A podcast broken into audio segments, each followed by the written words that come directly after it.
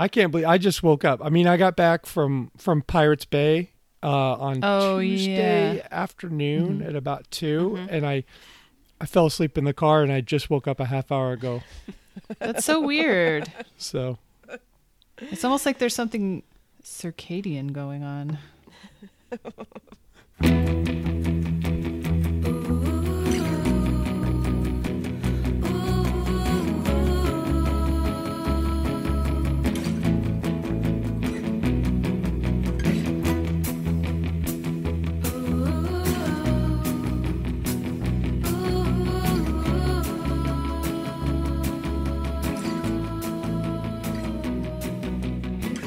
welcome aboard the Little Red Bandwagon, the show drifting away from the too beautiful to live dock like a damaged boat with a hungover dude hanging off the side. I am Michael Andrew Frizzell, also known as Drew McFrizz, the jail dude, the longest running co-broken of LRB, coming to you from the Deer Blind Studios in the Mountain Room in Manchaca, Texas. My co-hosts today uh, from the soon-to-be taken back from the government for unpaid property taxes from 2011 studios in Lincoln Park, Michigan. It's Meredith Moons over my hammy Van Harn ham. Good morning, Meredith. Good morning, Mike. You got most of that wrong, but that's okay. Most of it. Okay. Yep. Great. Uh, from Stick Stick of Butter Studios in New Brighton, Minnesota. It's Anne with the plan Lundholm. Good morning, Anne. Good morning, everybody. And from middle aged momish type studios in South Austin, it's Hillary, the H bomb butler. Good morning, Hillary. Good morning. Good morning, everybody. I have the church giggles a little bit, so It's easy when you're trying to be quiet and not obvious. As usual, we'll talk about our own business, then dive into a mm, recap of TBTL, but mainly just telling tales of ourselves and out of school about our loved ones. We'll keep some house and then let you know how to get involved. Uh, who's on the business desk this morning? I guess that's me, but I can't maintain this voice.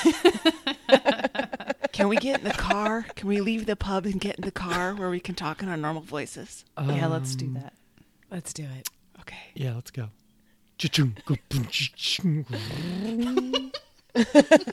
Amazingly good audio. All right, welcome everybody. Hey, We can talk freely now. There are no uh, potential murderers So around us. So embarrassing.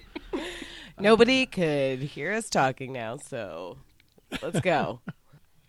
but we're still not going to talk about any anything. I, I was already forming my plan to go onto YouTube and find some sound effects of car doors closing. Don't need who to needs now.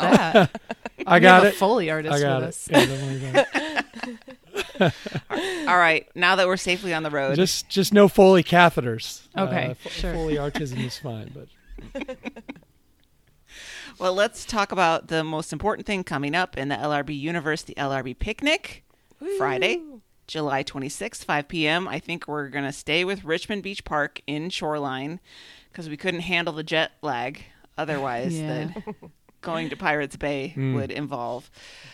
Uh, we're still telling people bring things that don't have sneaky meat in them, purely for Christy's benefit, so she doesn't get trapped into eating something that has chicken broth or bacon. Although she likes bacon, so I used to kind of delight in accidental bacon when I was a vegetarian. It's like, oh darn, oops. Mm-hmm. well, it wasn't Oh, my no. fault. Splork or whatever. it would be rude not to finish it, though. Right, I mean, it's already there. It's not gonna. I don't want it to go to waste. Yeah. Don't throw it away. Don't throw it away. no. Well, uh, so picnic coming up. We would love to have everybody there. I want everybody's baked goods. That's what I want. It'll be a carb exclusive picnic. I can get Yes. behind that.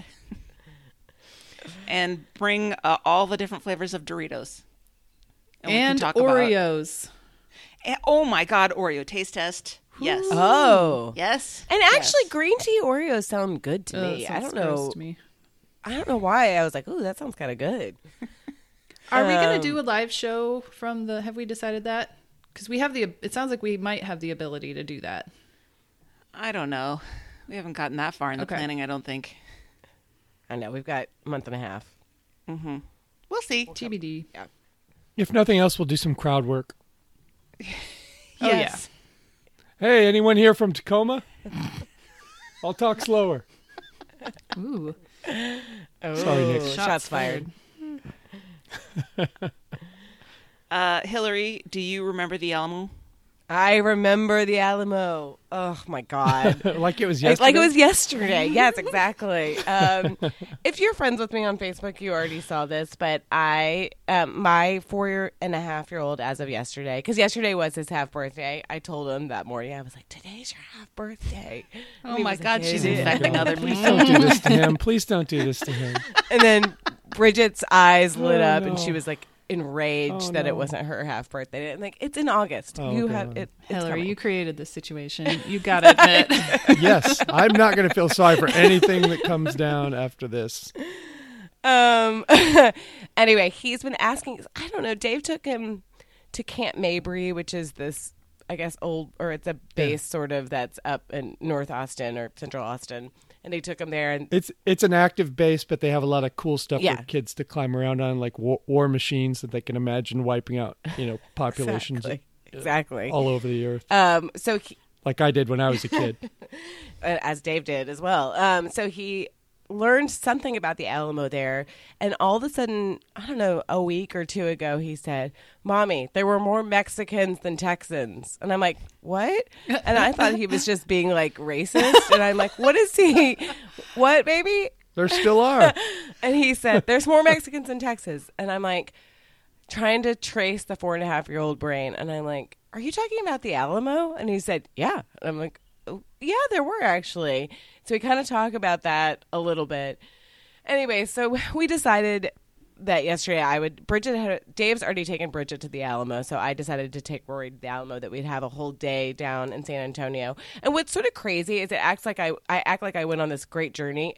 Um, San Antonio's an hour and fifteen minutes from my house. Like it's not a big trek. I mean, it's down a really shitty highway, but it's like not a big deal at all. So and also my brother lives down there. So we went and we met my brother for lunch and uh, my niece and then went to the alamo. And actually we had a really nice time. It was so hot. Like i'm not ready for this kind of heat. It was like i don't know what happened. It was like it was 80 degrees. Everything was great. And then all of a sudden it's 100 degrees. And like we're in summer and it's miserable outside.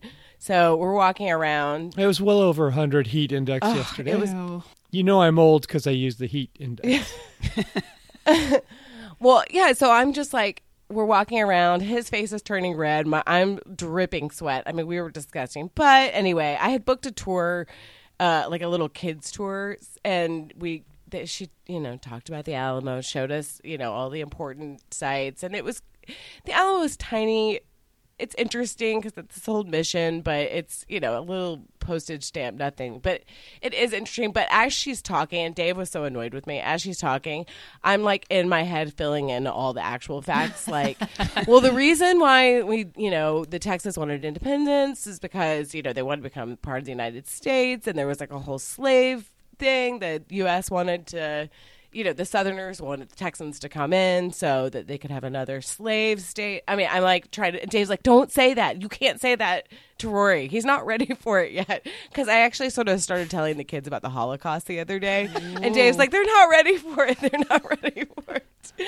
Um. Anyway, so we had a really, really good time. The only problem is my son is a question asker like constantly all he does is ask questions all the time and he did that on the tour like seven times like raising his hand. I mean it was kind of cute because he raised his hand like he was in class and he's like um um um and then he's just like where's davy crockett buried? And she's like well he's not really buried here and it's because all the bodies were burned but like don't worry about it um anyway but yeah he made a lot of comments. He was definitely like this is less of a question more of a comment. And i'm like no no put your hand down put your hand down. Um but we we had a really really really good time and we were exhausted when we got back but we had a, a really fun mother and son time, and I don't know. Bridget and Dave went to go see like The Secret Life of Pets too, and then Rory was pissed that he didn't get to go, and I'm like, I just took you to mm. the Alamo. Shut up. anyway, that was my day yesterday. That sounds fun. That sounds like a super fun day. it was fun, despite the million degrees. It was it was fun. You did look slightly like you were melting in the photos. Yeah. But I but glowing. was. yeah, exactly. That's how. That's how it was. That's exactly how it was. Uh, in uh, Meredith's Media Corner, you have a media recommendation for people, correct? I do. It's getting warmer in Michigan too, and this is my tr- my blood has thickened already. Like I am, I'm going actually going to Dallas next weekend to visit my friend Jocelyn, uh, my, one of Mike's favorite names, and her new baby. Um, she's uh, my best friend in Texas for sure. Um, so I haven't met her her new daughter yet, so I'm gonna go for the weekend and probably just want to hide from that heat because what I'm doing right now is hiding from the Michigan heat, the very mild Michigan heat, by watching Hulu. And um, I discovered this show a while back called Letterkenny, and I haven't really heard too many other people talking about it, so I wanted to put it out there that it's probably the best show I've ever seen in my life. it's Wow. it's incredible. It's a it's about it's a Canadian show. It's about a a, a, guy named uh, Wayne who lives in a small town in Ontario. It's about his family and his friends, and it's just be it's kind of beyond description. It's extremely strange, um, but hilarious, and it's it's in English, but you need captions because it's the script is like 100% wordplay. Um, so it's just it's super funny. Um, it's it's really well done. It's really smart, and it's one of those shows that you could watch over and over and over and catch new stuff each time because it's so dense um, with jokes. So um, I'm actually I've gone through there's six seasons I believe on Hulu, and I've I've started over because I want to um, kind of watch it from a different perspective of having seen the whole thing.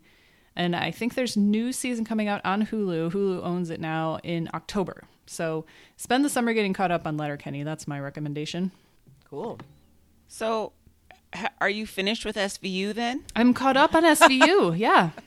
Wow. I mean, I'm not finished with it because it's still going Don't on. worry, right? they're making more. So I check every I check every day for for new ones. Although it's the, the season's over, so I don't know why I do that. Um, but it's still it, it got renewed for yet one more season, so there will be more episodes in the fall. It's like TBTL when we're telling people they need to, you know, archive. Like it's always going to be going. Yes. I feel like it'll never end. It'll just Probably. keep going in perpetuity. and what's wrong with that? Nothing. I can't think of Mariska Hargitay in anything else. No. me neither. And and why should we? She makes uh, something like four hundred thousand dollars an episode. Oh my god. Seriously, yeah. get it. Why would she It's- quit? I know. It's like it's like Ellen Pompeo. I've read some articles with her where she's like, you know, I'm 50 years old. Like I'm not going to get a movie role. That's just not going to happen. So I'm going to stay on Grey's Anatomy and I'm going to make a lot of money yeah. for every episode. And I'm like, get it. Absolutely. I don't watch that show. They they don't make her play a, a med student still, do they? No, no. No. I think she's like. it's so crazy though because there are people that really. St- I mean, I watched it very religiously for three years, I think, and then at some point, three years is usually my maximum as far as like in super being into something, and then I kind of petered off. But it is. I mean, it started when Dave and I started dating, which was 15 years ago. Yeah. Mm-hmm. It started when Grey's Anatomy, the book, came out. That's how it started. It was an adaptation originally. I find usually that four seasons to me is about as much as a conventional drama can sustain because after that it seems like they start sort of folding in on themselves character wise like the killer oh it's her brother and i'm like no the killer is not her brother what are you talking about That's what happened with Dexter. It just got more and more ridiculous. right there's all these personal connections because that's the only way that they can think of to keep it interesting and dramatic Right. With Grey's Anatomy, I'm like, well, how many more people can get killed in a helicopter crash? you know, exactly. didn't we have one two seasons ago? Um, the uh, I just saw that the Good Place is ending after four yeah. years. Which like I'm sad, about, but I'm happy for them that they made the choice. It is the because right I think amount of that's time. so much better. And I know it's not a drama, but it is like dramatic. And I think that after a while, we just they wouldn't be able to come up with any more scenarios. They honestly wouldn't be able to. That weren't like sort of silly. Yeah, Um, like they flipped it around already. I, I- after the first season, I was like, "Well, how are they going to keep doing this now?" like, I didn't Yeah. understand how Yeah. it could continue, and they flipped it around a couple times, and I think they've probably done all they can do. yeah. It's like how long can you expect genius to last on that kind of Yeah. regular schedule? yeah. Exactly.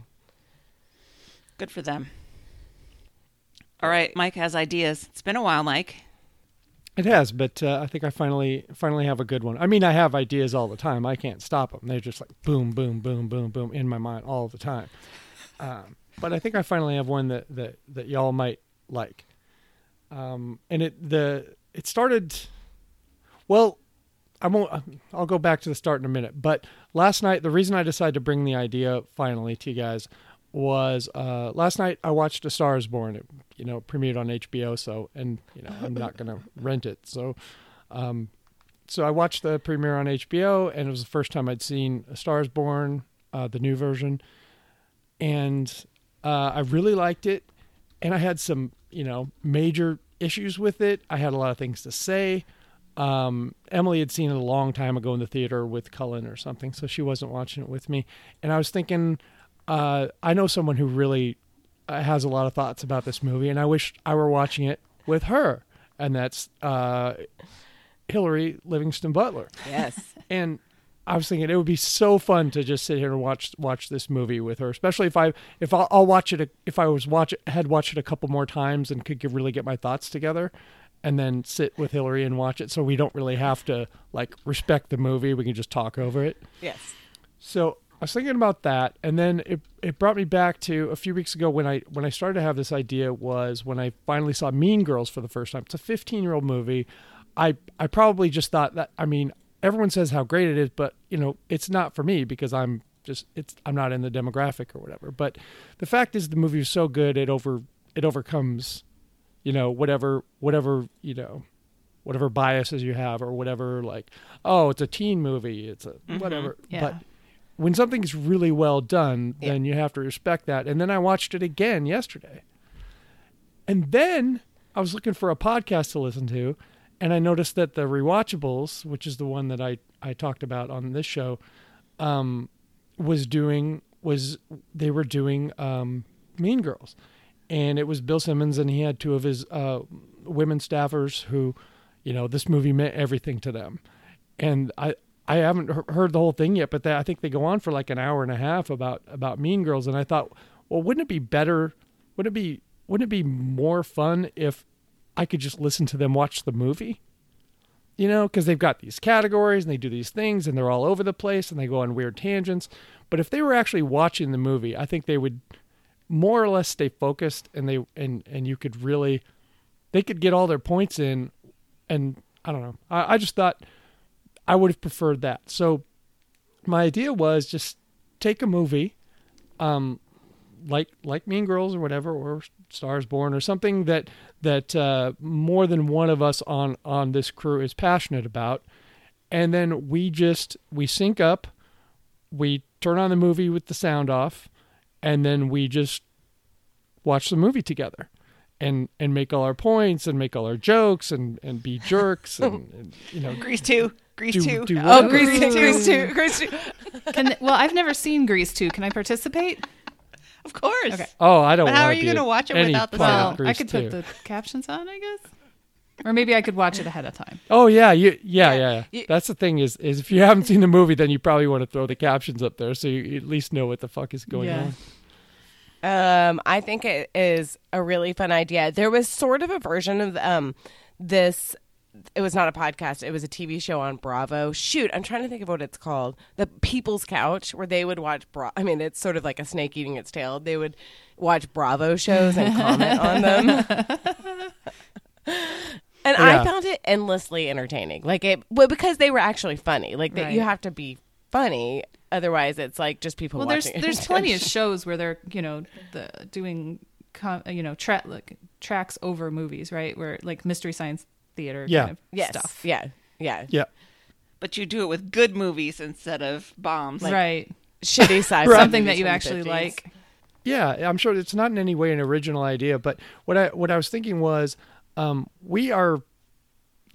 I don't know. I, I don't want to speak for everyone, but I would like us to drift further and further away from TBT.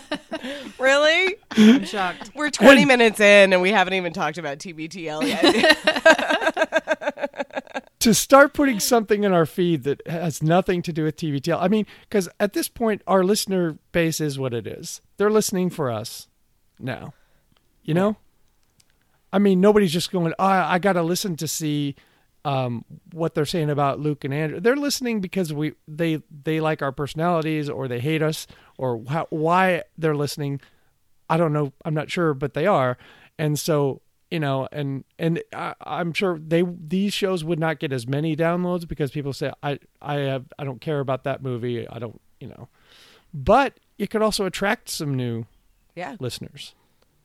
Um, you know, you if you get a little just get it out there and people are fascinated with certain movies and television shows or whatever and they look for any content about it. I mean, we would probably get a lot of hate mail, uh, especially once I start spouting my opinions on Once we have the natural I got- episode come up, everybody's Oh my be God, like, I was just- yeah, the natural. Yeah, people tuning in. It's like, oh, that's my favorite movie. Like, I'm gonna see what these people have to say about it, and then it's just like two hours of me just fucking. Yeah, but we the could natural. we could start a betting pool, give it over under on when Mike has the coronary. Oh yeah.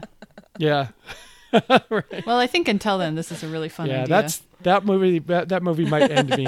That's the final Yeah. episode. right.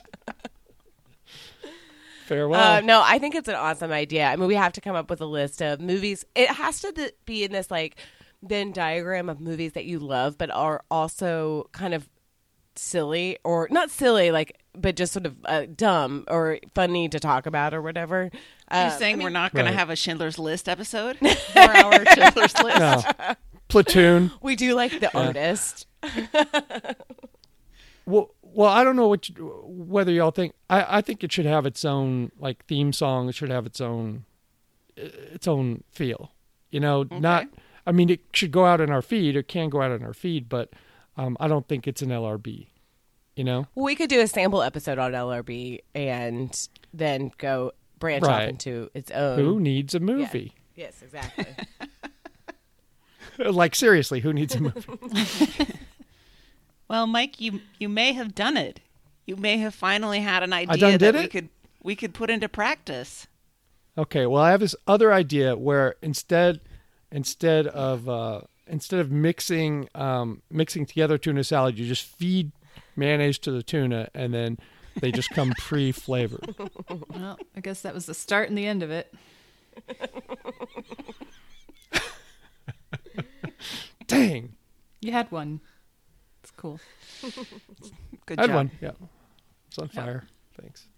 Right. I think it's an awesome idea. and We can we could offline plan some for it. I mean, Grease 2 is definitely on the docket, like 100%. It's Oh there. yeah. Have fun with that one. You're not going to join us? no, not gonna, not gonna. I'll, I'll listen. 'cause I think that'll be great. Because I like you guys. No, sorry, I hate listening to you guys. I forgot. Uh, wrong podcast. Our job with the Grease 2 show then is to convince Mike that he needs to watch Grease 2. It's so good. I I like me some Michelle Pfeiffer. Isn't that the one that she's in? Oh my god, she's so beautiful. She's so beautiful. She's yeah. Oh. She was my favorite actress for a long time. She's not, not doing anything anymore. I No, she's doesn't seem she's like been it. in some stuff, but it's like smaller or not smaller, but just stuff that you would not necessarily see. Okay. I saw some bullshit article online. I think it was like sponsored content on Facebook that I got sucked into, where it was like uh, 15 worst cast superhero roles that actually turned out to be genius. And he was, it was all about like, we thought Heath Ledger was a stupid choice for the Joker, but then he was great. And they said Anne Hathaway as Catwoman. They're like, clearly the best Catwoman ever. And I was Um, like, excuse me? Absolutely not. I'm not into Anne Hathaway hate. Like, I think it's weird that people hate her for no reason. But she was not the best Catwoman, No. No. Clearly. clearly. Weird. All right, well, we'll start some planning on this because I think it's good. Awesome. Thank you, guys. You're welcome. We'll do a quick Jam Tracker update.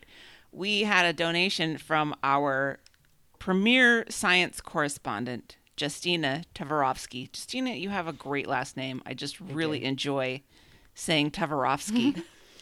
She's from Acton, Massachusetts, and Justina says the TBTL-a-thon made me realize that these days I mostly listen to TBTL to be able to fully enjoy LRB. If I'm giving money to those dummies, I certainly should be giving to the smart, thoughtful, and delightful people of LRB. That was the best. That was the best reasoning. I loved it. Yep. You're smart, Justina. Justina's our people. Yeah, absolutely. We do this. For I'm her. excited about her her hometown of Acton. Uh, is it is it Massachusetts or Maine? I, I, I forget the abbreviations. MA. I don't. It's confusing. Yeah, yeah. Let's get Dottie in here on that. Um, but uh, if I if I were in Acton, I would change my last name to Jackson so that I could say I'm like Mike Jackson of the Acton Jacksons. Sure. I just Really disappointed in myself that I guessed where you were going with that joke. Yeah, everybody saw that one coming.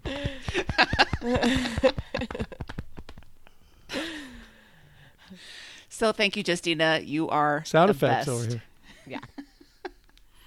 Let's go to a quick throw your phone before we get to the recap from Ross, who says, "Unpopular opinion." I'm actually starting to like the three bell sounds. I saw Anne faint. I heard her faint. I felt it. Has anyone else experienced the Burbank effect where sheer repetition has made this funny? Well, th- I mean, that's the definition of Burbanking, right? I mean, th- I felt like that about um, Uh-huh. American Pie. yes, Yes. It was dumb. It was funny, and then it was terrible, and then it was funny again. exactly. Exactly. Um, I, you know, I don't have a problem with the three bells except for that one of them is flat. He doesn't execute them very well. He he really doesn't. It, he needs to just get a wind chime so he doesn't have to rely on himself to to hit, Hit the all the, beats. notes. You know. Yeah, just just rattle your wind chime like you're a fucking morning DJ and get it over with. Um, let's see. Ross continues. Also, when the guys were in Larrimah, they referenced a woman walking from Alice Springs to Darwin. I dug up her GoFundMe page and figured it might be the universe kind of adding value to the delightful but pointless road trip. If appropriate, can we give her an LRB bump? Yes, we can. I will put the GoFundMe link in the show notes. And unlike Bobby, when I say it, I remember to do it.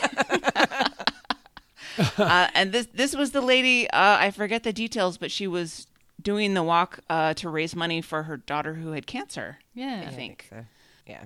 Do you think she would have taken the ride had they offered it? Because wouldn't that have ruined her fundraiser cheating. if they just Exactly. drove her up to Alice Springs or whatever? Well, she Hey, said she in. liked and then it. and then if she said she wouldn't get in, you know, I mean that would have been weird. They would. I, if it were me, I would have been like, why wouldn't you fucking get in? It's it's it's a long ways. And Because it's a fundraiser. I just went to the page and it's epilepsy is what the is what Oh, okay. she's raising money for. Not corrections corner over here. Um Well, God, if it's only epilepsy, I'm not doing it then. That's cool. They they did say that she was walking in her fly net, and I was like, yeah, Ooh. sounds horrible. nope. I would do a different fundraiser, but I applaud her. So yeah. Thank you, Ross. I, I like your reasoning that that it would be a good way to make a point in a pointless trip. Yeah. And with that being said, should we move on to this week's TBTL? Indeed. First topic is throw another cliche on the Barbie. And with this, I I hope maybe we're wrapping up the Australia talk. Um, they did have the one last episode, the you know, really extremely hyped episode live from the Pink Panther pub in Larrimah. I think that that might be a slight misnomer because I don't know what was, as Meredith put it before we started recording, it was live from the car as like the rest of the week was uh, the previous week. Well, there was a little bit that was live from the front yard of the Pink Panther pub Yeah. away from all the people. the whisper, whisper, whisper, So whisper. embarrassed. We did. we did. And the crazy thing is about them being embarrassed. How many podcasts have recorded from Larrimah or like live shots or whatever? You know, TV spots. I I feel like it's you know the twelve people of Larrimah are extremely used to this by now, but. Anyway, they're them, and they get easily embarrassed by their silly job. So, we heard a you know a few seconds at the very beginning of um, you know somebody in an Australian accent accent, which is probably faked because there's a lot of Australian people that live on the west coast of the United States. So I'm I'm I'm dubious, but um, anyway. I, that was sort of promising. I thought, oh, cool, they're going to talk to some of the people there, and we're really going to have some like interactive. Well, except all it really was was them discussing what had happened the night before when they had this great party in the bar at Larrimah. And I'm like, I would have liked to be there for that. I thought that was the whole point of this, not just to hear about like your semester abroad like a week later or whatever. It just seems like they're just recounting it instead of doing they're not journalists. I don't hold them that to, to that standard. But what was the point otherwise? That's what I don't understand. And I know that some people really liked this episode more, and it definitely had more action, and the stories were more interesting about that Andrew had with drinking with these guys. But I would have liked to have some interviews. I don't know. I thought it was going to be like, okay, place me in Australia. I think this solidified the fact that this was um, the point of this was for them to get a free trip to Australia. I mean, it was. I mean, the only thing that they had to do to pay for it was drive through like the shittiest parts of Right. Australia. But um, no offense, Australia. No shade. If I could figure out how to scam a free trip Oh to yeah, Australia, Oh, I'd do it. too. It's just that's what it was. Let's not pretend it wasn't. I would have totally done that done that thing when uh you know like like when I flew up for the uh, for the Dolly thing, you know, it's just like, well, uh, Dolly's in Seattle. Yeah. And I from Seattle and I love Seattle, so how about uh, y'all pay for everything, you know, pay for the flights and uh, the hotel while I'm doing my Dolly thing, and then I'll stay a few more days. And they should have fucking taken That's advantage of that perfectly that. legit. Like and say, that's not. There's nothing Qantas wrong can with fly that. us home in another week, and let's go do some stuff. You know, let's go do some cool stuff. I, and that's legit. Too. Yeah, like Meredith said, but you're also not producing content from that. You know what I mean? Like that wasn't. No. That's the thing that was disappointing to me. Is it just seemed like.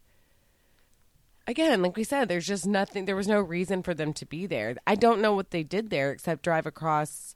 I mean, at least you know, I was definitely disappointed last um, TBTLathon that they didn't actually do the hitchhiking thing that they said they were going to do. But at least it ended um, with like this great celebration. And I think you know, last summer I remember us kind of all being like, "I wish they had done this. I wish they had done that." But then that last show at um, Jamie's house was was, awesome. amazing. It like kind of t- you know made me tear up, and you're like, "Oh, this is what the community is about." Um, I'm not asking for somebody in Australia to have a chicken drawer, but like, uh, but I don't know. There could have just been something. It doesn't have to be a listener event, but something just recording at the pub. I don't know. It just was disappointing to me, and I mean, it definitely was a little bit more lively, but it was disappointing to me. So I don't know. And it wasn't live. I mean, it was as live as the other shows that they do. So that was weird. Um, anyway, so I mean, I guess we just have to move on. We'll we'll be hearing about stories of Australia for you know years to come. Andrew's going to be catching up on his sleep for the next six months. So, uh, well, okay, but moving on. Luke saw a kangaroo. Thank God. But was afraid it was luring him over the hills so the mob could pounce on him. That's my favorite line. yeah. It's a little bit self-centered. Does he think that He's seen kangaroos are really Jurassic thinking about him this much? They- yeah, they they all like alert. Luke's, Luke's here. here. Let's get Let's him. get. Clever girl. Mm-hmm. Uh, oh, it's so dumb. I mean, I I think I would be sort of scared to see a a kangaroo very close. Yeah, I might back away, but yeah. It's well, aren't they Luke to be super? like- Can't, can't they just kick you in the chest and then you're dead? Yeah. yeah. Yeah. So of course, Kangaroos are no kinda joke. Scary. Yeah. I mean, it really does seem like the as far as here and maybe where y'all are as well. The closest uh, analogy is is um, a deer. I mean, not that they're as like cool or majestic, but it seems like they're really they get hit a lot. Uh, they're they're kind of overpopulate the area. They're very territorial if you get in their area, but like, but also will probably run away if they see you. Yeah, that makes sense. Um, oh, I told you. I think I said this one time. One time, Dave got chased by a deer when he was on a run. He was like, "Oh, I know," and then it was like it started kind of charging after him. I think she must have just or. The, I don't know. There was a, a baby involved, so they Oh. get super protective of it. You know, their babies, and then started kind of running after Dave. Um. Anyway, I you know, they're. I'm glad that they saw a kangaroo. I actually was thinking about that. If I went to Australia and didn't see a kangaroo, whether in the wild or just like out and about, I would be kind of disappointed. I would have been really disappointed if I didn't see a koala bear. That's another thing that I really associate. But I wonder if that's more on the um prettier. Like you need trees and eucalyptus for those things, right? So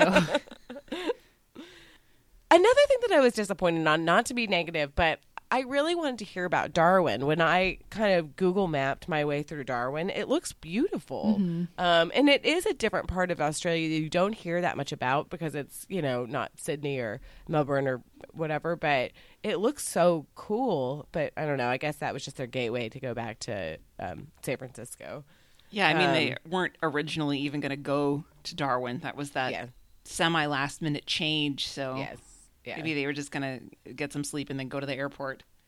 Yeah, which again, what what were they doing? I don't know. It's so weird. I like can't imagine driving from here to I don't know. I guess Minneapolis is the kind of closest thing for me, and just being like, okay, and then turning around and coming back. it just seems weird. Stopping in Omaha. I don't even know what's on there. I don't know. Des Moines. Yeah. Ooh. I'll do it. Some one of the. This will be the LRB a thon. Is Anne flies down here and then we drive back to Minneapolis. um. All right. uh, So I guess on the plane back, it seems that they had one of those like quizzing kind of like it was a really really nice airplane, and they had um you know, probably a screen in front and you could take little quizzes, which I, I think when Dave and I went to London, they had one of those on our airplane, or maybe when I flew Alaska, I can't remember. Anyway, there were, one of the questions was about like, who, like what song did Joel Dol- Dolce sing? I can't remember the exact phrasing of it or what was the, where this lyric was in. Anyway, the song is called "Shut Up in Your Face."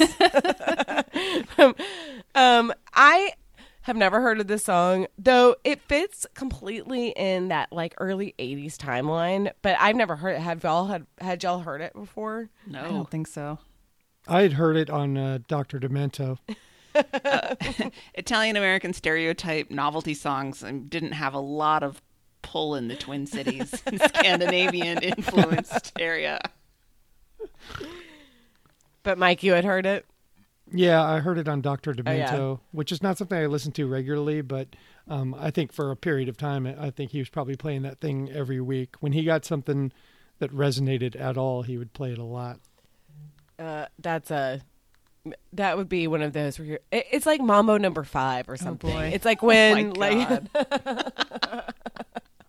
Which was really big when I went to Europe, like for study abroad, and then I came back and it had traveled over here, like it had made the leap, and I was like, Oh, no, but it kind of just gets stuck in your head constantly. Uh, yeah, it doesn't seem great, but yeah, Luke is now obsessed with it, and we do have a throw your phone from it from our beloved Justina.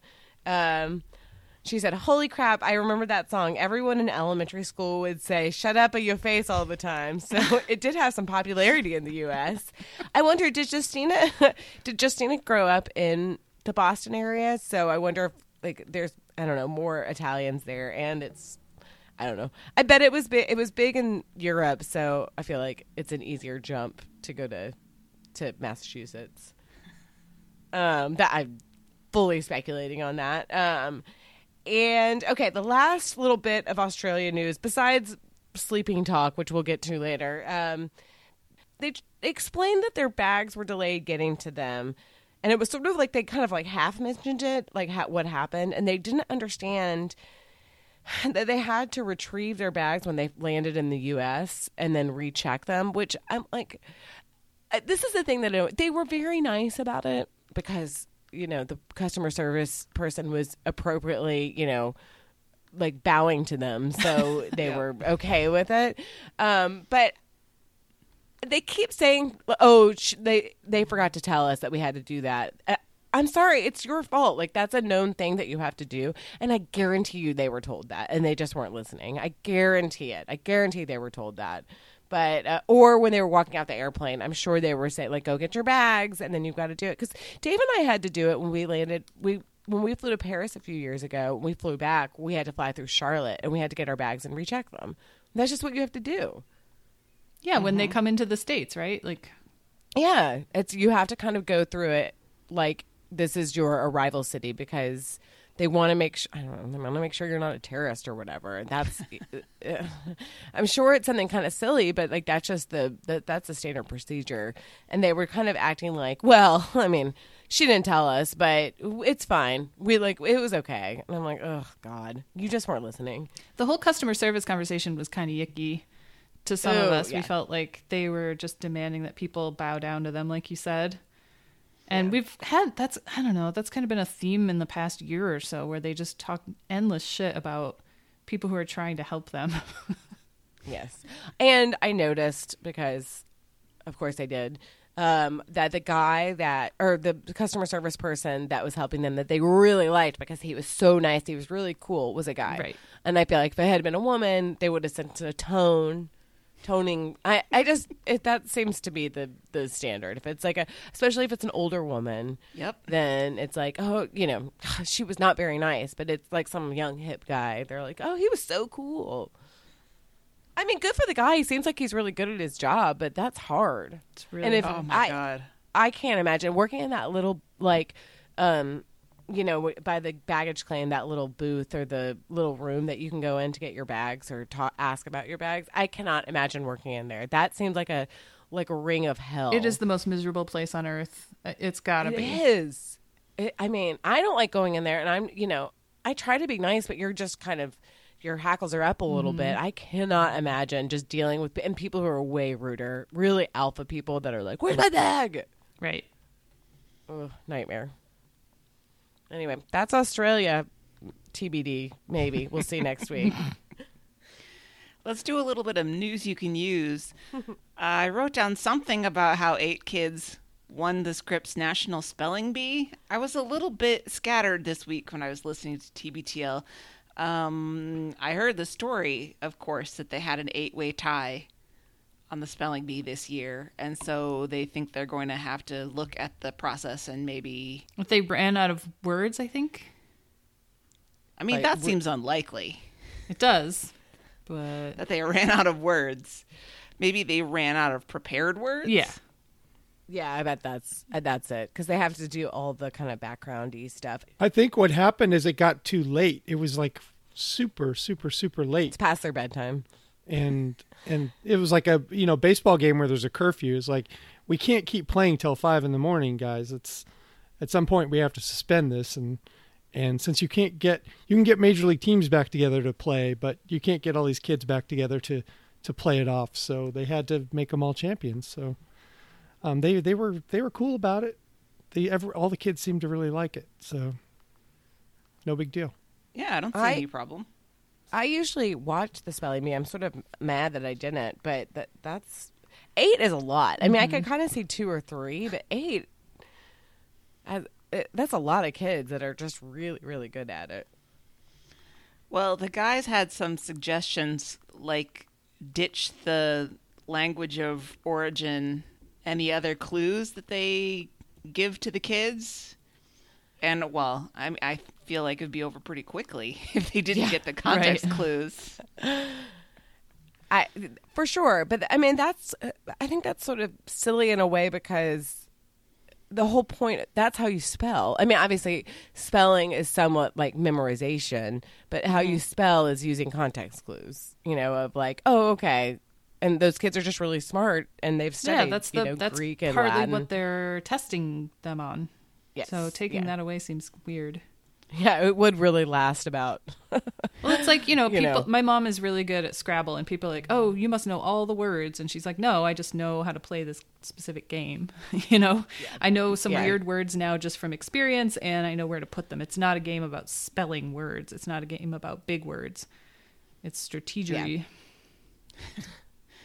I have a pretty fraught relationship with spelling bees from the year that I was in the third and fourth grade spelling bee, and I was in the third grade, and all the other third graders got knocked out right away. But I hung in there with the fourth graders, Of course you did. and they did, they actually did run out of words, the prepared words that they had given us to study, so they started opening up the dictionary or whatever. And when I was prepping for the spelling bee, my mom said, "If you win the spelling bee, I will take you to Baskin Robbins and you can have a triple scoop." And I was like, like the clouds parted and the sun beat. The idea of having a triple scoop.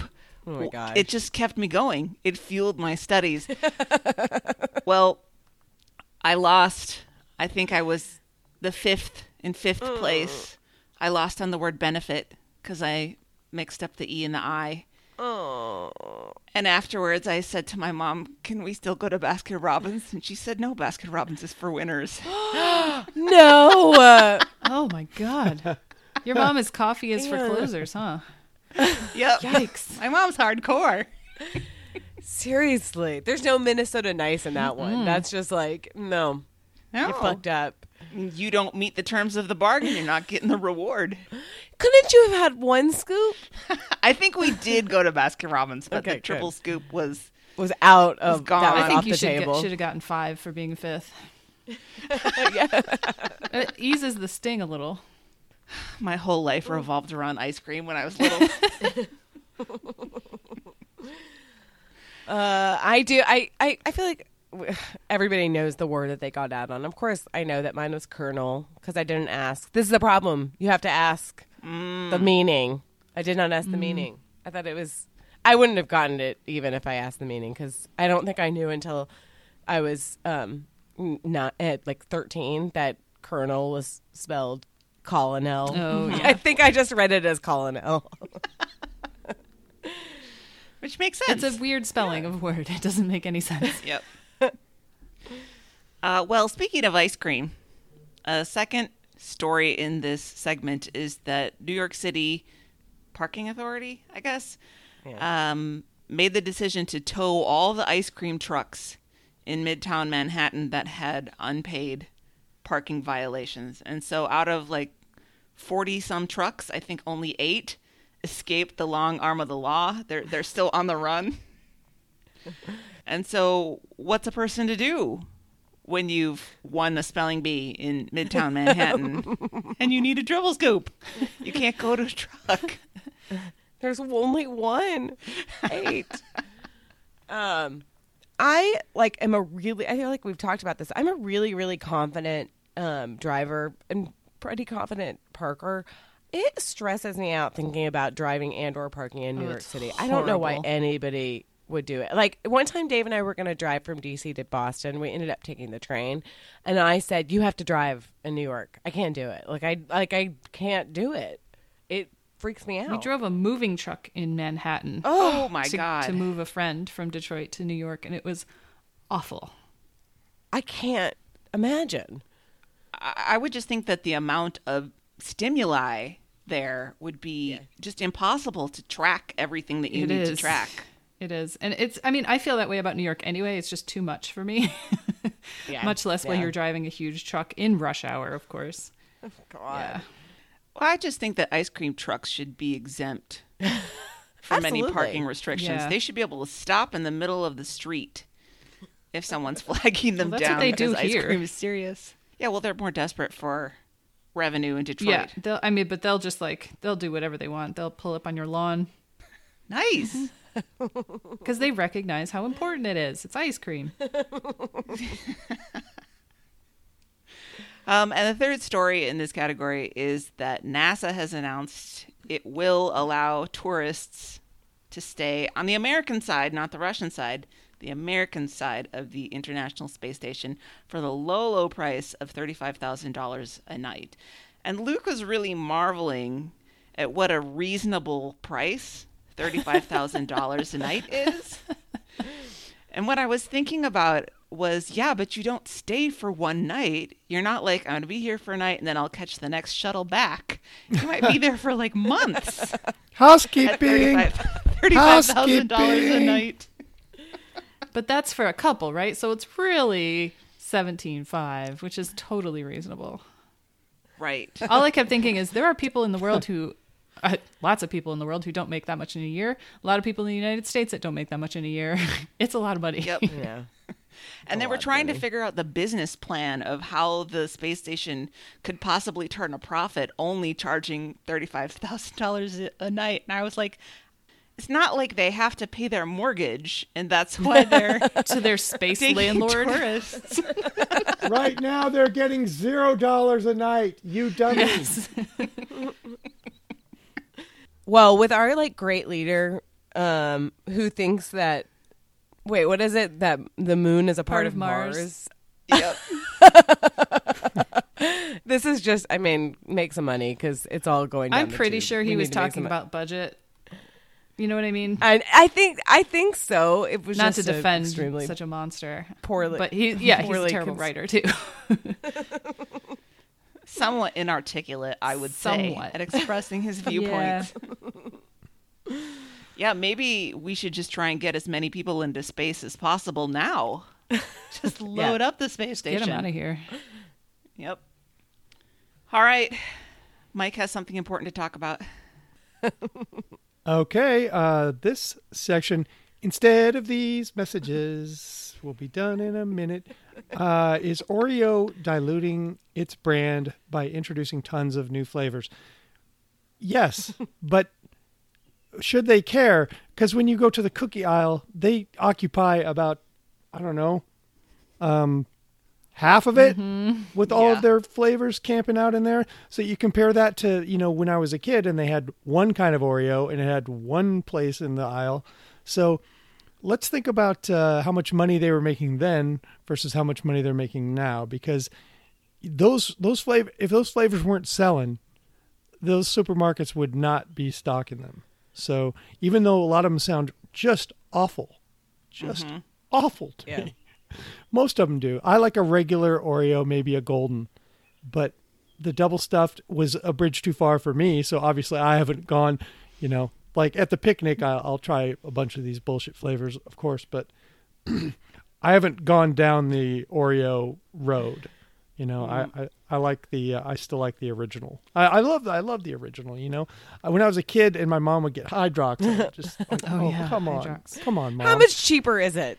Like, That's that's the thing is is I did some research on it uh, back in the day because I, I can't remember why, but we named one of our takedown shows um, up on my Hydrox horse or something because I think I, um, Matt thought I was trying to be cheap. I thought Hydrox came first. Yes, it did come first, and it was the more premium brand, but somehow they Yeah.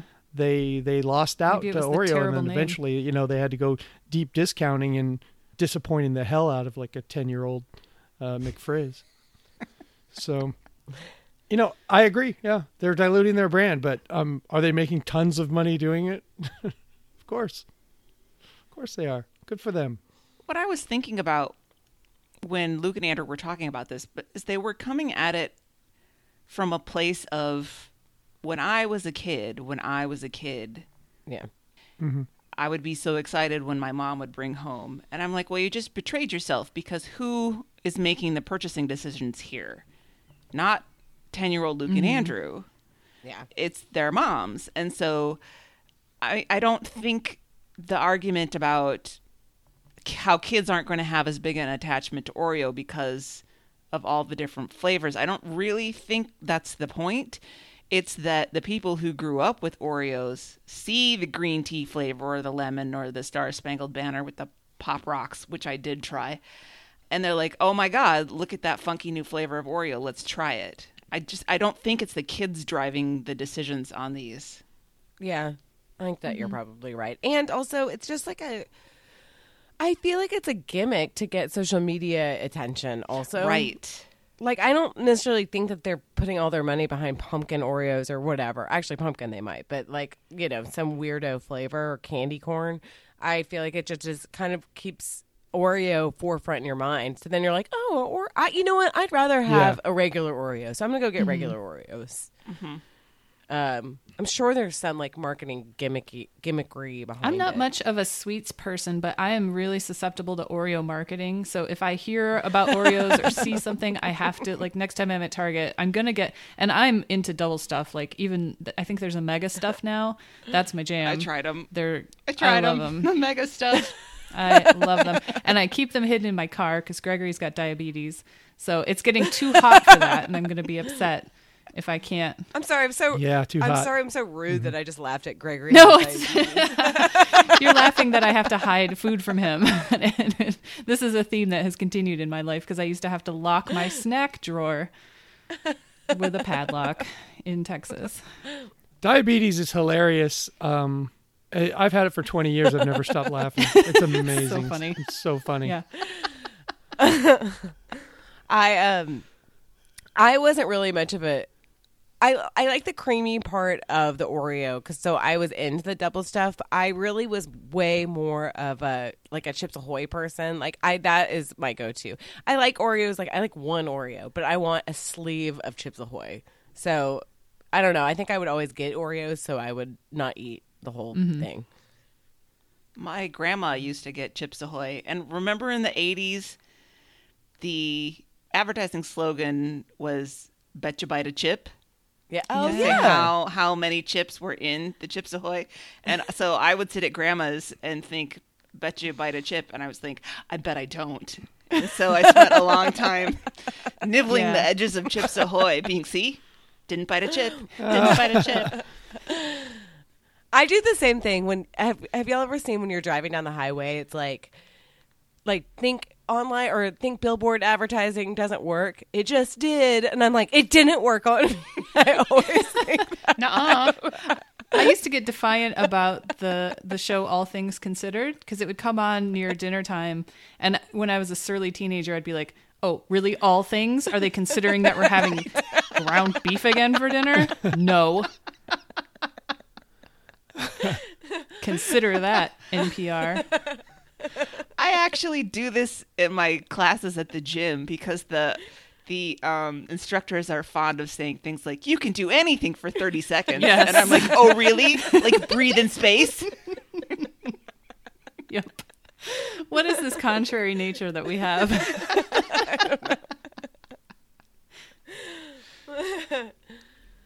Oh my goodness! All right, are we done with ostensibly Oreo talk? Uh huh. um. the- That's all I have. well, I think it was good. Um, and I'm very impressed with you, Mike, that you didn't go down a certain route when we were talking about double stuff. Yeah, thank you. I know you were thinking it. um, okay, on we're moving on quickly. Um, this was actually a topic that they talked about that I thought was sort of interesting, and I kind of wanted them to go down a little bit more. But um, Luke was offered a chance to profile Tim Allen um, for CBS Sunday Morning, and he turned it down. Which honestly, he turned it down because he uh, really did not have time for it. But also, um, another reason is that he's talked so much shit about him that it was. He, I think he thought it was like a I don't know conflict of interest, sort of. But um, I thought it was interesting because I, I think that it was right for him to turn it down, besides the fact that he didn't have time. I mean, you know, it's okay to talk to and interview people that you don't fully, fully agree with, but I don't know. Tim Allen is kind of a shitty person, and he's really famous. He was good in Galaxy Quest. My dad loved it. My dad loved Home Improvement, and I, you know, I love the Toy Story movies, and he's good in it. He's a good voice, but he's a shitty person. Um, and you, you know, he. I'm kind of proud of Luke for saying no to that. Like, it would have been a high profile thing. And I actually think his interview with Mindy Kaling has put him on the map a little bit because a lot of people watched it. Um, but, and this would have been another high profile thing where it's like he is the one that's getting the celebrity interviews. You know, he's getting the, he's really good with them and natural with them. But this one, he, I was kind of proud of him for turning it down. And I, you know, I think that Luke can be, uh, you know, a little bit selfish and a little bit uh, myopic, but with this, it's like he actually saw that this probably is not a right fit. Uh, anyway, uh, and it just made me go down like a Tim Allen rabbit hole. And there was a time where Tim Allen had like the number one TV show and the number one movie in the late '90s, because and it was the Santa Clause, I think. And it just is such a weird time when he is such a big deal. And he just isn't anymore. Although I think his show gets pretty big ratings on Fox, but it's just in my like you know, little microcosm of my world, Tim Allen is a non-entity, except for being, you know, in Toy Story movies. I think that must be the two and a half men audience. Yeah, They maybe. have nothing else to Um, watch. I watched my share of Home Improvement. Yeah, I, I. kind of liked it back in the day. I was the right age to enjoy it. yeah, there really isn't anything to it, but when you're that age, it doesn't really matter. But yeah, but like Al was my favorite mm-hmm. character. Of course. Not Of course. Tim. I liked Wilson. Right? Is that his name? Yeah. I like the mom, and I, of course, well, JTT was like a little bit too young for me, but I did think he was cute. But he was like a, a scooch too young. But yeah, it was, you know, the, if TV, there wasn't that many options. If TV was on, then you're like, all right, it's prime time TV time. We're gonna watch Home Improvement. And if you were a family that watched television, then that's like kind of what you were watching. hmm And it was huge. It was really, really, really popular, and it was on for a really long time. And uh, Meredith didn't it take place in Detroit? I think it was supposed to be in the well, yeah, in the suburbs. Suburbs. Of course. It wouldn't be in Detroit. He's Tim Allen. Ew, no. but actually, in a way, I mean, I'm kind of glad he turned it down because it would have been weird. But I want, I mean, it's CBS Sunday Morning, and Luke's right. They're not like, they're not doing a profile of a celebrity to be like, tell me about your drug arrest, or you know, tell me about your controversial views on immigration, or Why are you like not that. funny and still popular? I saw this picture uh, of like all of the Toy Story cast, like the voice cast, together for whatever they're doing all the press tour, and I'm sure it was just capturing a moment, but I don't know why Tom Hanks just looked like ugh, like he was sort of exhausted by the whole thing, and it's interesting because I was thinking about when the first Toy Story came out, it was like Tom Hanks, Tim Allen, like they were kind of on equal. I mean, Tom Hanks will always be a bigger movie star, but as far as sort of name recognition, they were on equal footing. And now I'm like, oh, it's so weird that Tim Allen's still doing this. Yeah, I guess they But- need his voice though. Yeah, no, they do. They do. Buzz Lightyear is a big deal. Got to do it. Yep. Well, I also am happy that Luke turned it down. I was thinking that this is we are watching him climb the ladder at CBS mm-hmm. Sunday morning because he started out, you know, mm-hmm. doing features on ketchup and whatever. Whatever. yeah, sort of goofy f- human interest stories and stuff, and now he's getting the celebrity interview beat, and I, you know, I'm proud of him for achieving this. Mm-hmm. I am too. I am too. And it's really like perseverance and just kind of getting after it. And honestly, even though he does probably work too much or take some sort of silly stuff, I think that's he's just putting himself out there, which is like what you have to do. Your face just has to be a constant in everybody's Yeah. life. And I think then he's at some got some point, good you- interview skills. Like I'm I'm glad that Yes. he's doing this somewhere because he's not doing it on TBTL. well, exactly. And, and uh, when I was watching the Mindy Kaling one, it you know all the other people on, and I love CBS Sunday Morning because it's very soothing and it's not it's not jarring at all for your Sunday mornings. But he definitely doesn't have the like standard. Tell me about your childhood. You know he is funny. I mean, Luke's funny, and he's a good. I think he's a good mm-hmm. interviewer. So I think it's I think it's cool that he's bringing that energy to CBS Sunday Morning. All right, all that positivity. that's that's gone now. And earmuffs. Um, Okay. this week in disgusting. Uh, Andrew, um, very ritualistically, it seems, was cleaning his ears um, and having a lot of pleasure in talking about not only he not only was having pleasure talking about it, but it sounded like the the act itself was almost orgasmic to me. Yeah, that's But, why um, it was creeping me out. I I just couldn't I just couldn't figure out where he was going with it. you know, and I was like, is he doing this? Is he really going to talk about this in this way? Yeah, this was yucky, and I, I gotta I gotta insert a little bit of a science fact. You don't need to I was do say, this. tell me and and hydrogen peroxide is not good for tissue. If you if you don't have anything wrong with your ears, it's not going to probably hurt you. But if you have like an infection or something, it can make things worse. Um, and there's also no reason to do it. I've been lectured extensively about this um, uh, by my doctor, because I like using Q-tips, or I did. Um, but it was making things worse because you can push stuff in there. And so she's like, just rinse it out with warm water in the shower every once in a while. That's all you have to do. Don't do anything else. Don't put anything in there. Don't touch it. Leave it alone. All right, fine. Fine.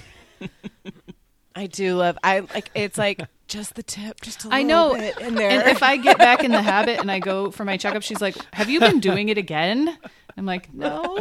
Yes. Uh, yes, I'll just do like the out, like the like you know, Just top- get the whatever, outside. Yeah, know. that's fine. outside part, but then I start to like mm-hmm. Yeah. slowly, and it's like no, stop. Yeah. And it, it feels like you're doing something good, but you're not. You're you're pushing it further No, in I there, and it's bad for you.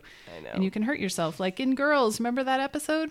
Oh, it was so that awful. keeps me off of Q-tips awful. because it was so oh. cringy. If if you guys haven't seen it, it's, she gets stuck in her ear because Oh, she pushes so too hard. It's it's brutal. But guys, Andrew likes the bubbling feeling. Well, I'm having trouble functioning now due due to the nature of this. This is just it's getting to me. Sorry. But, um, I never thought I'd be happy to move on to a poop story. uh, doctors thought a woman had a brain tumor, but it was actually a tapeworm, which I had no idea was possible.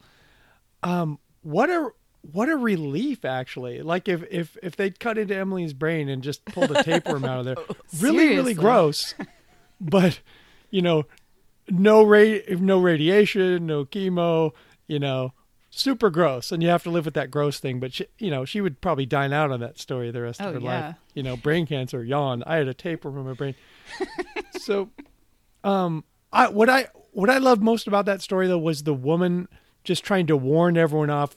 You know, hysteria uh, you're not going to get a tapeworm. Chances are you and nobody you know and nobody they know and nobody maybe ever in the world is going to have this happen again. So don't go around every time you get a headache saying you have a tapeworm in your brain. Cause like my, my, my, my mother-in-law still won't eat red meat because of mad cow disease. Or, no, she won't eat hamburger because of mad cow disease. And it's like, what? How long has it been since we've had a case here in the in the U.S.? Uh, a while. It's been a while. But people get, you know, you get something stuck in your brain, and you just think this is, you know, uh, everybody just thinks how things are going to relate to them when they don't think, well, actually, it's never going to be me. And if it is me, uh, you know, I'll I'll just I'll openly admit, hey, I was I was I was wrong about the tapeworm thing. I, I got one in my brain. I, I really I didn't think I was going to get it. I really doc. I it was a million to one shot, I guess. But uh, I I was a tapeworm brain denier until you you showed it to me. So anyway, I'm getting a little worked up about this, but um, the idea of having um, like a foreign thing in your body is is weird enough. As a former tumor owner, you just sort of want it out, even even though you know it's just your own cells. I can't even imagine how panicked I would be if I found out there was a tapeworm in my brain. Just crack it open and get it out like a coconut. I don't care. Just get it out. You know. this is horrifying. Okay, when I found out I had liver tumors, there was not really any great amount of urgency. I was in some pain, but I could have handled it. Um, but I was like, next week, let's do this next week. I don't want this in me anymore. it just gave me the creeps, and it was just a tumor, a benign tumor. Ugh. This creeps me out way more than ear stuff. It, see, I have like two minds about it. One, the tapeworm aspect of it like makes me kind of like want to faint a little bit because it's just yeah, like you were saying, just this live. Whenever I see pictures, and I don't even know if they're real, but it's like a tree was growing and you know he ate a seed and like a tree was sprouting in somebody's like lungs or whatever. I know it's probably not real, but it makes me like kind of like it grosses me out Parasites so are much. awful. Parasites are horrible. I, there's always a segment on them in haha segment in uh, microbiology classes, and it's the most horrifying. Like teachers will put up slides. My professors in college would put up the most horrifying slides of worms like in people's eyes and coming out of them, and it's just enough to make you. you it ruins your lunch. I fear my kids getting pinworms because it's so prevalent among little Mm-hmm. kids, and I'm like, please God, please God, no, please. Um, the but the one thing about this that I thought was so stupid, and we've sort of talked about it. This is why I'm like not really a germaphobe because Luke is under the impression that he can control like his own cleanliness by his hand washing, which obviously everybody should wash their hands. Obviously, wash your hands because you can't control that. But you're touching anything, not even just the door handle, just like the wall, or you're not scrubbing your hands with really hot water and soap for two minutes. Yeah, we've uh, already determined that he time. doesn't know how to wash his hands, and he thinks that it sterilizes your hands. It does not. It reduces the number of organisms on your hands if you do it right. It doesn't. Yeah. You know, you're not pouring bleach over your. You're soaking your hands in bleach. I think is what you'd have to do to disinfect them. I just I kind of get sort of um it's like everywhere there are germs everywhere you know you you're not controlling everybody's hygiene uh, so I, I can't get so grossed out about or worried that like poop is gonna get into I assume that I think you know there's poop on my hands or whatever No, I mean or just like there's germs on my Yeah. body and that's just the way it is and I can't get consumed by it because it's inevitable It's a quantity thing and it's a type of bacteria thing, right? There are ones that are harmless and there are ones that are bad. Um, if you get enough of the bad ones, like a whole lot of the bad ones, into your body somehow, usually by touching your face with your dirty hands, then you're going to get sick. Otherwise, you're fine. yeah totally Share the thing that you put in Slack, Meredith, What did I put in Slack? Oh yeah. about where you found. Oh, I was I did a microbiology lab in college and they gave us a, a project to go scour the building and take swabs of stuff. We were learning how to do uh, to swab um, agar and grow uh, organisms. So I went and I swabbed the buttons on the elevator and it was just it was worse than the bathroom. People were like, ha ha ha, like go straight to the bathroom. It'll be disgusting. It was not. Bathrooms are cleaned constantly. Um, it was the elevators, it was the door handles, it was that sort of stuff that grew the most stuff, and it just grew like this whole jungle of bacteria on my plate. I mean, when you said that, I thought, of course, of course, whoever wipes down the elevator Nobody. buttons? ever, nobody, and everyone touches them all day long. and everyone touches them. Yeah. See, this is an argument for taking the stairs. Well, then you maybe have to touch a door handle, right? The, this is an argument for washing your hands often. That's what it is. Yep. in my in my yes that and in my office it's kind of freaky but you, they have like you like tell the guy like i'm going to the 17th floor and then the elevator comes and you just like ride it to the 17th floor which is creepy because you feel trapped there's no buttons that you push um Oh, it's like a Siri controlled elevator? Basically. I mean you you tell like the security i mean there is Oh, there's a actually a, human being. person. And there is you know now that i think about it there is a touch screen that you hit like 17 on the little touch screen thing but uh but there's no buttons in the in the elevator. It's weird because you get in well i'm kind of used to it now but you get in you're kind of like well, i'm supposed to hit something. But uh I, I don't know why they do it. I don't know if it makes it faster or controls like which elevators are coming, but I don't know. Maybe it's also for They health. installed a I thing in know. ours, re- now that I think about it, where you just press the floor that you're going to ahead of time. You press it on the wall before the elevator comes, Yeah. and then it sends Yeah. the right one and it brings you there. So you don't push any Yeah. buttons once Yeah. you get inside, but you do have to push one outside. Yeah, exactly. That's it. Yeah. That's it. Yeah. Hmm, Interesting. Elevator talk. back to the to the um, subject at hand, the uh, tapeworm in the brain. They, mm, I don't want to say they made fun, but they kind of had a little sport of of the lady whose worms were her beat. Oh yeah. The the journalist who brought forward the tapeworm story. They they were like, she's writing about worms all day long. Well, that led to one of my favorite throw your phones this week, of course, from Sam. It's real rich for two men known for garbage, diet, and poop talk to slam journalist Lindsey Bever's tapeworm beat. By the way, uh, not still not entirely convinced they went to Australia. Chip talk and almost kangaroo sightings are hashtag content that could have been faked anywhere. Just call me an Australia 10 truther. All caps release the emails for excited marks. Yep. I liked, and I also really liked Bobby's uh, reply to Sam, which I will read, even though it's not officially part of the TV or the TYP canon. It's you call that a knife? Jet fuel can't melt a knife. was so stupid yet very funny.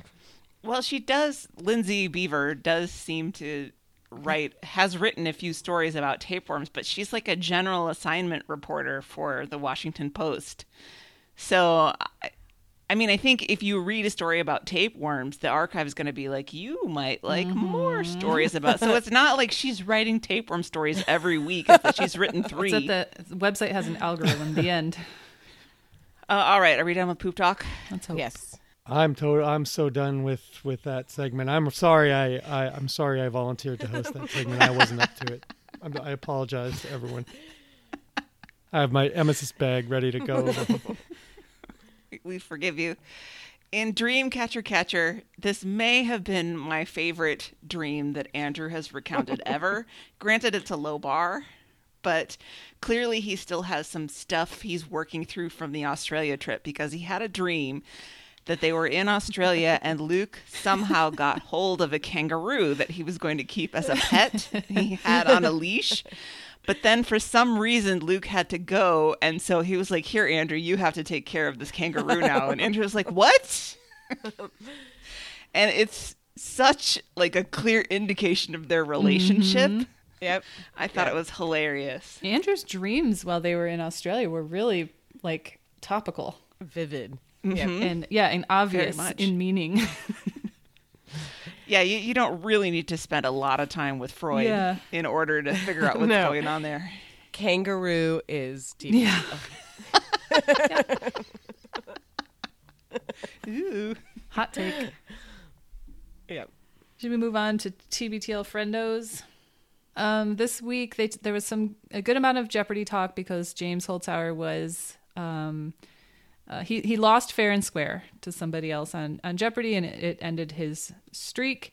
Um, but he did not break Ken Jen's records, and so Ken Jen is still number one. And um, they the more they talked about it, the more Luke realized that uh, when they had had him on the show a couple weeks ago, he was very chill about the possibility of his record being um, one upped, and and Luke starts to think maybe he knows something that they didn't, or that he knew that that that James wasn't going to win or wasn't going to overtake him, and he suspects this, and then he texts Kenjen on the show. And while I was listening to this, I put in our Slack channel, why on earth would Luke think that Kenjen would know ahead of time? Because I just, well, and I, I guess my point still stands. I don't think that Jeopardy is feeding him information, but it turns out that he did know, and it's because he went to the taping. Well, there's some thought that has gone around about how this was all a big scam by Jeopardy, where they were, I don't know, they set it all up so that they could gin up some drama. But all along, they were going to make sure that James didn't break Ken's records. I'm like, come on, guys. They don't need to drum up drama. Alex Trebek has pancreatic cancer. exactly. I mean, that's not funny, No, but it's I- true. I feel yeah. like people are kind of watching to to be like, oh, like a, Not as funny as diabetes. Gregory's still got his legs, it's, so it's it's fine.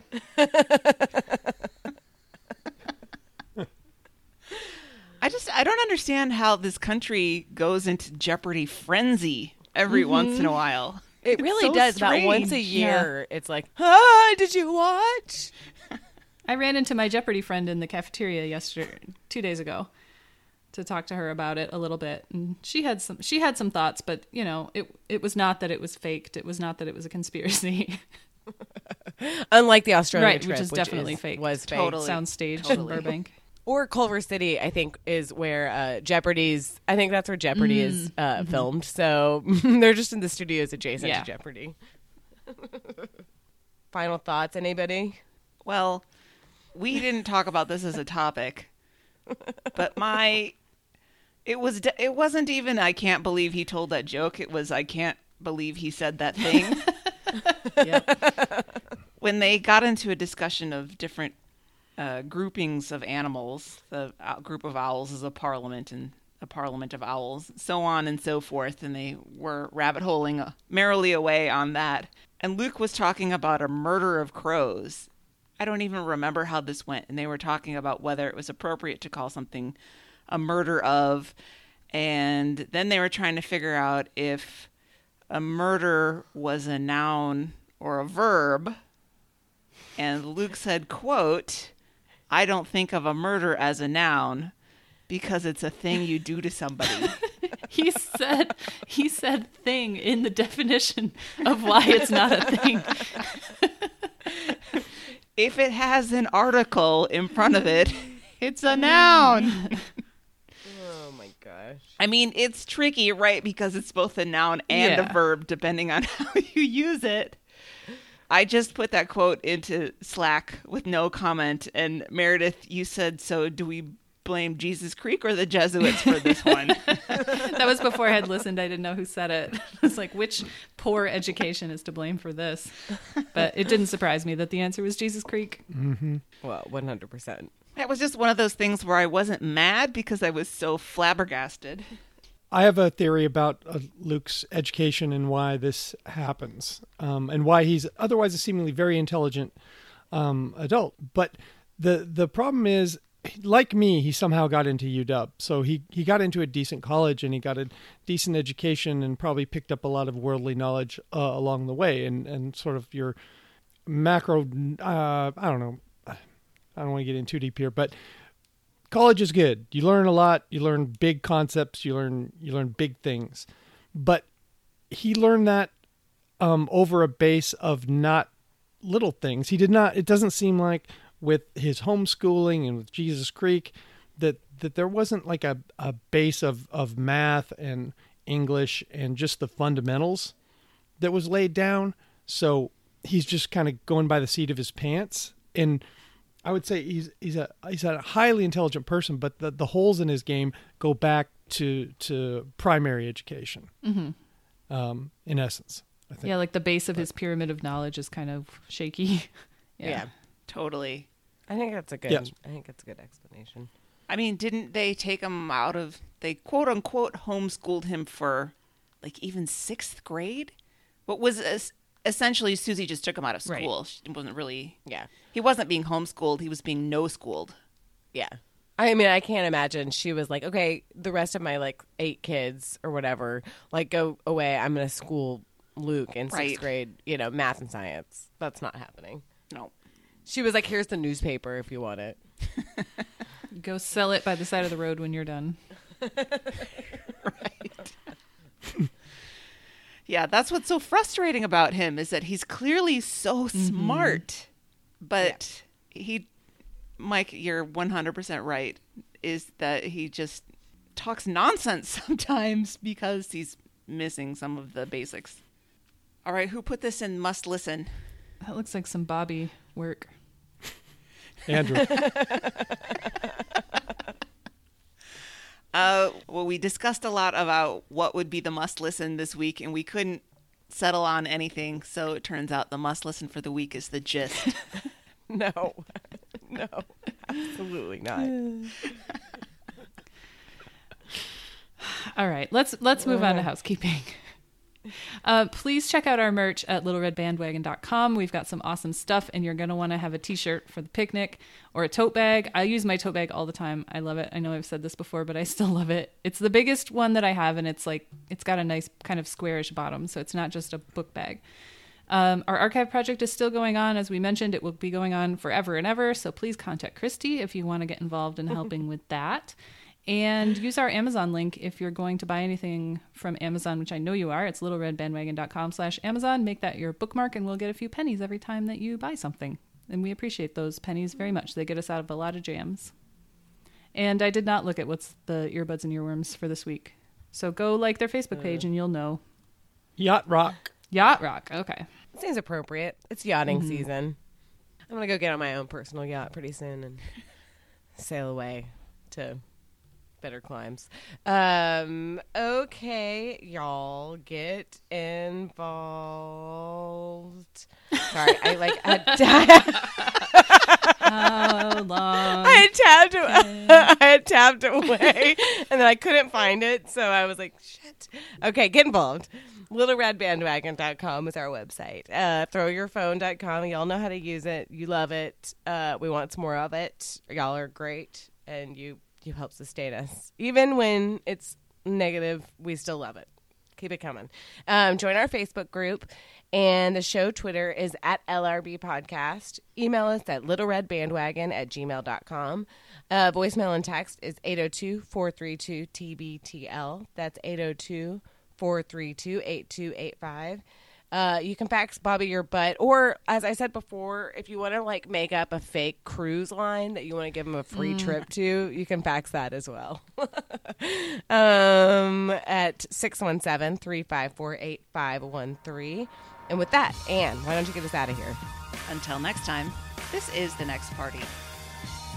We love you, Jen. Nailed it.